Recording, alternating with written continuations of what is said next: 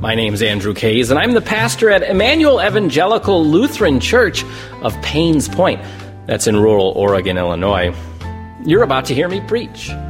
Now, this episode was recorded during the COVID 19 pandemic, during which time public worship has been disrupted. We don't have it every Sunday. Therefore, all sermons have been recorded ahead of time to make them available online. Unless otherwise noted, all scripture is NRSV, used under the gratis policy of the copyright holder, the National Council of Churches.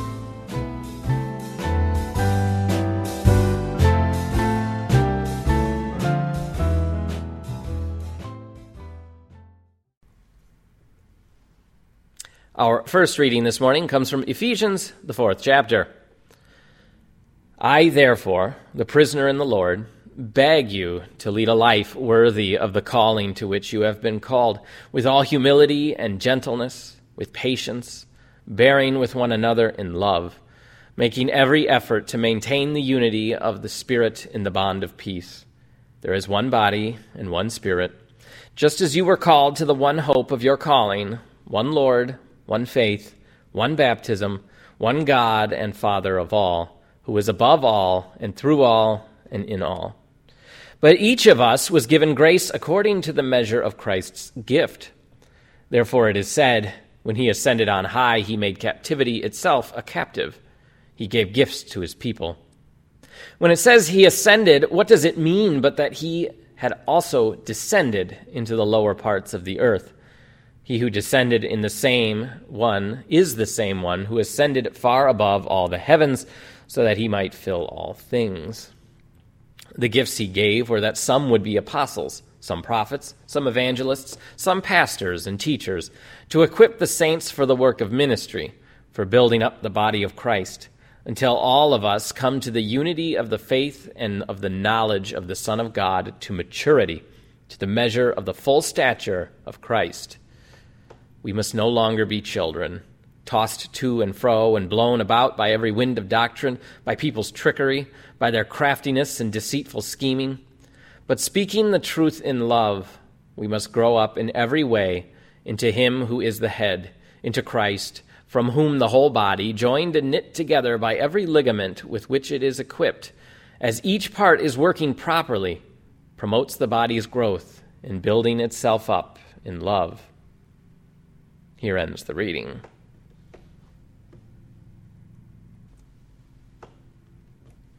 The Holy Gospel, according to St. John, the sixth chapter. So when the crowd saw that neither Jesus nor his disciples were there, they themselves got into the boats and went to Capernaum looking for Jesus. When they found him on the other side of the sea, they said to him, Rabbi, when did you come here? Jesus answered them, Very truly, I tell you, you are looking for me, not because you saw signs, but because you ate your fill of the loaves. Do not work for the food that perishes, but for the food that endures for eternal life, which the Son of Man will give you. For it is on him that God the Father has set his seal. Then they said to him, What must we do to perform the works of God? Jesus answered them, This is the work of God, that you believe in him whom he has sent. So they said to him, What sign are you going to give us then, so that we may see it and believe you? What work are you performing? Our ancestors ate the manna in the wilderness. As it is written, He gave them bread from heaven to eat. Then Jesus said to them, Very truly I tell you, it was not Moses who gave you the bread from heaven, but it is my Father who gives you the true bread from heaven. For the bread of God is that which comes down from heaven and gives life to the world. They said to him, Sir, give us this bread always. Jesus said to them, I am the bread of life. Whoever comes to me will never be hungry, and whoever believes in me will never be thirsty. This is the gospel of our Lord.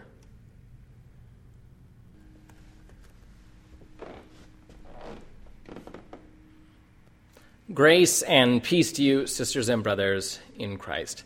Let me start by speaking the truth in love to you. Imagine if that one friend you have, you know the one, called you out of the blue and said something like that. Oh, my dear friend, I feel I must just speak the truth to you in love. God is calling me to do it. If you haven't experienced it firsthand, you may not have felt that cringe roll from your ears down your spine and settle in your gut. it's not a super common expression in our Lutheran circles, but it's not at all uncommon in some other uh, traditions here that our sisters and brothers in Christ follow here in America, and particularly the American evangelical tradition. And it's biblical language. It comes here from Ephesians, which is a, a later letter. And by the time we get to Ephesians, the church is wrestling with questions about the Holy Catholic Church of the Apostles' Creed. Like, how are all of us together going to progress? Maybe half, a little more than half of the New Testament epistles are dealing with a specific issue at a specific church. But what remains, including Ephesians, wrestles with these oh, more general, universal questions. Because they're uh, looking around, they see some people are risking their lives and livelihood to follow Christ. Many are enduring social hardships. They're alienated from friends and family. It's no small task in that day and age to do what is right, to follow God, and to have a meaningful life all at the same time, no matter what your congregation is going through. And it's here that we find that expression, and we get hints of a model like this to speak the truth and love. And I'm making a bit of a joke about it because while some, I'm sure, are very earnest and, you know, use the expression well, to be frank, there are some, and you may have experienced it, where people use this idea to cover their conscience when they're really just being kind of nosy or invasive or a, a, jerk. Like, I'm going to tell you why I disagree with you and why I think you're living contrary to the Bible. Uh, and here's the thing I'm going to tell you all this because if I don't, or if you don't listen, you may well just end up going to hell. I mean, that's the sentiment that some people have. Me getting into your business is now a matter of love. Agreeing to disagree would be a failure to love. And ooh, accepting that there's any chance that I might be wrong and you might be right would be a failure to love you. So sometimes it's used in a not so good way, but you know, Jesus speaks the harsh truth in love to the crowds. He here we finally got that accusation that I keep clunkily referencing and even butchering. He tells them some of them are there because they ate their fill. Some of them don't care to know the truth, to draw closer to God, to make the kind of oh, world changing, kingdom ushering commitment it's going to take to make this Jesus movement really have some legs. But the signs won't carry on forever, uh, not like they have, and the hunger will return as quickly as it went if they don't accept that reality and go deeper than such practicalities, like, well, there's bread there if we follow Jesus, they're going to miss out. They're going to miss out on the big stuff, like believing in the one whom God the Father sent, Christ, the Son of God, the Savior of the world. See, in the Gospel of John, that's the work. That's what faith means. If that part isn't sorted out, nothing else that follows can last. We need that foundation. So we can see then how someone might just think they're following Jesus' example when they tell you that you got to get right with Jesus. So let's get back to that surprise phone call, but I want to uh, shift a little bit on it. We don't necessarily have to use that language, speaking the truth in love. We can just imagine somebody who's well intentioned, they're motivated by their love of Christ, they're concerned for you, they wish to show you love, and they feel that maybe your life's a bit out of order, and they can't just not tell you.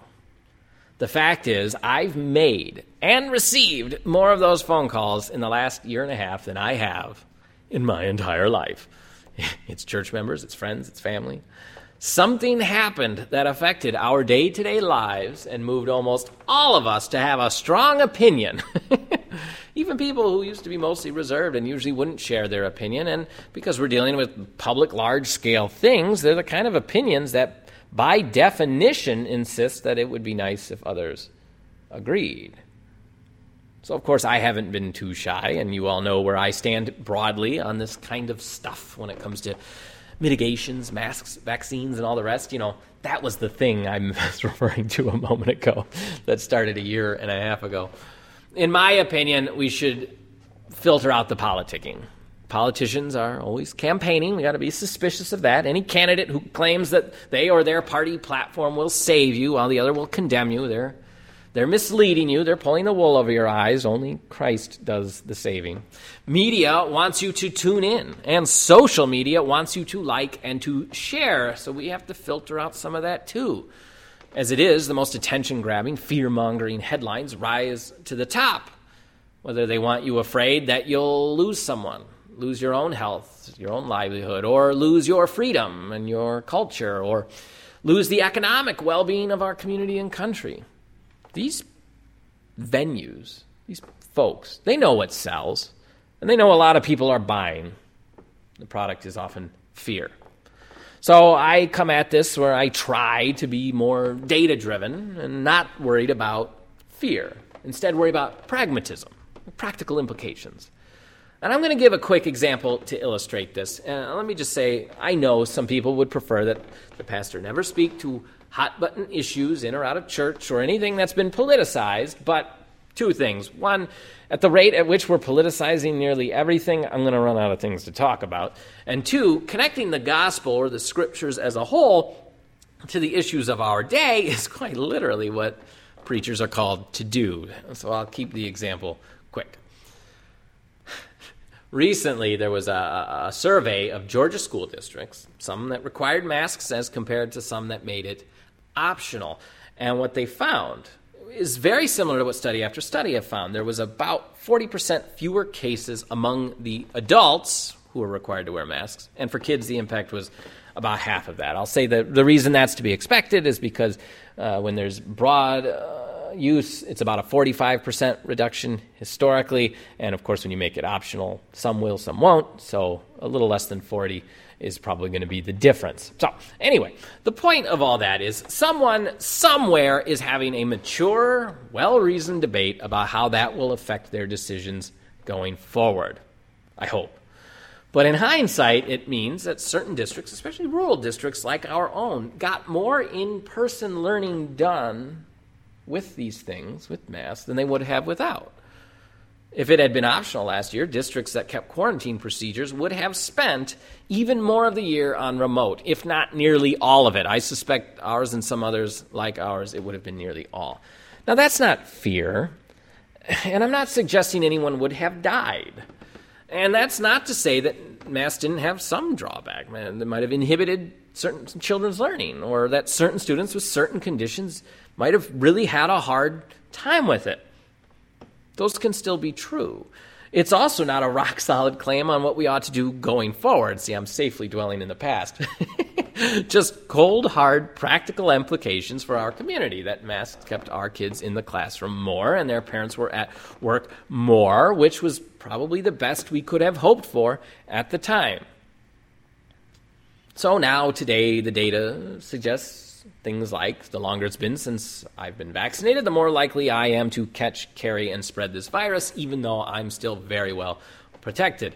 And at the same time, a variant that spreads considerably faster and is more dangerous, especially for unvaccinated individuals, is taking over, has taken over. So today, masks are likely to help us protect some of our neighbors.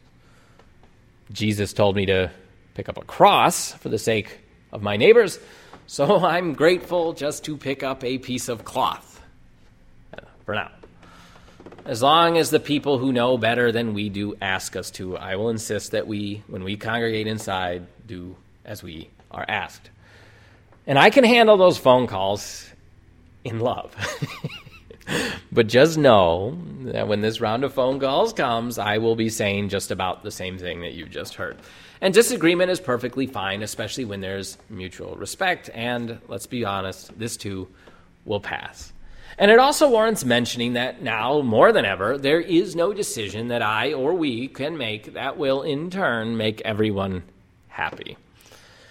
And to say that, from what I can tell, this congregation is considerably above average at being able to respectfully disagree. And you all have been very patient and understanding, and I cannot thank you enough for that. We've done very well over the last year.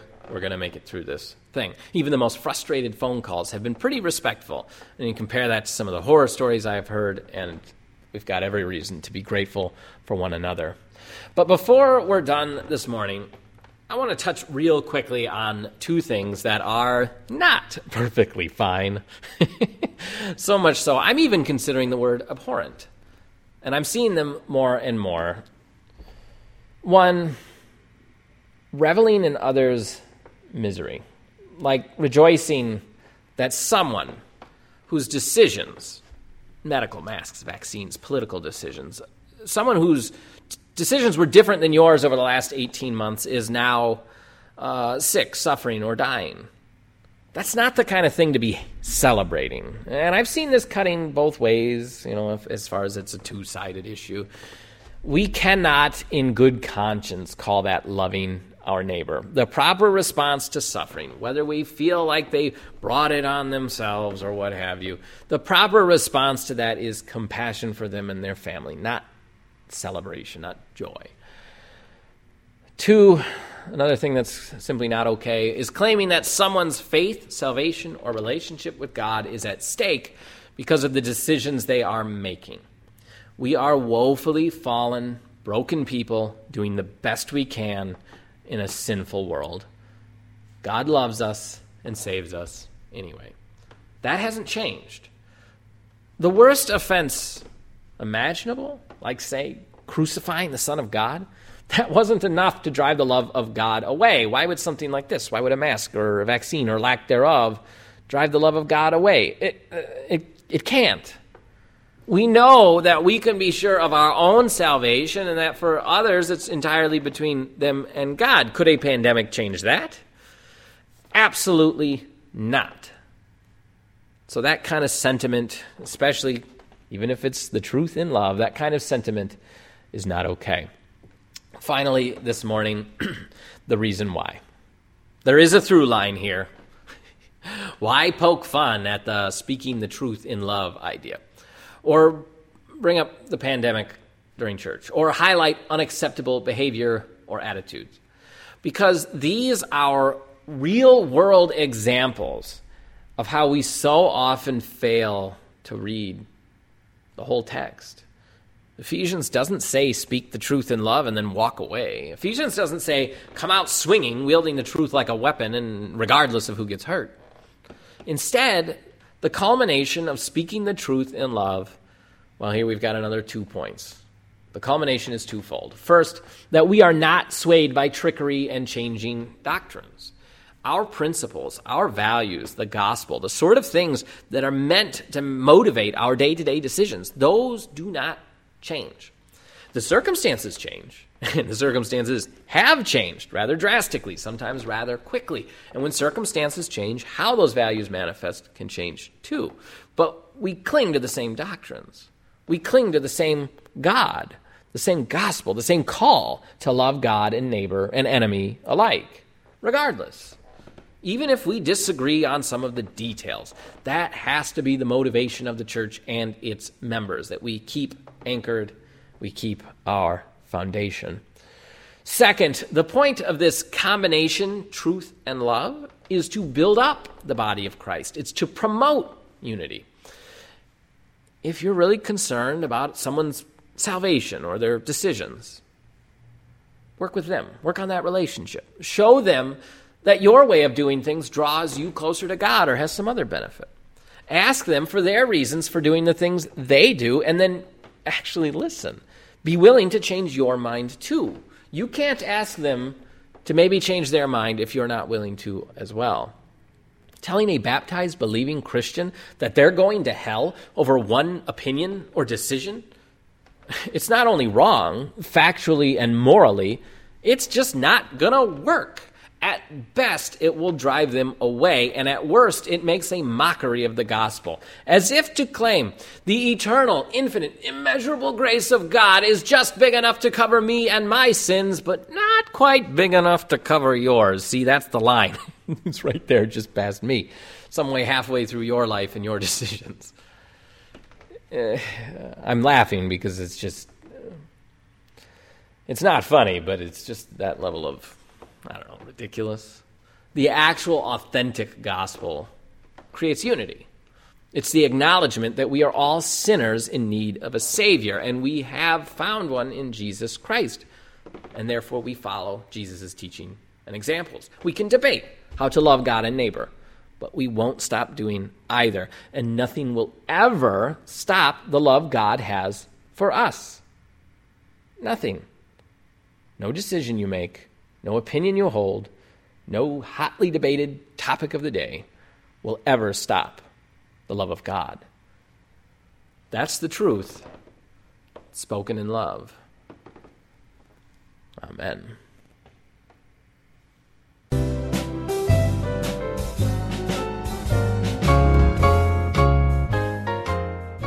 Thanks for listening. I pray God spoke to you in some way. A quick note at the end here, which you can skip if you've heard it before. The audio of my sermons does not always include proper citations. While I do some self study and lean on my seminary education, I also lean on my colleagues with whom we have a regular text study. I also use Luther Seminary's Working Preacher website and their podcast, Sermon Brainwave. Some credit is due to at least one of those sources. Wherever you are, whenever you hear this, please be well. Take care of yourself and each other, and have a great rest of the week.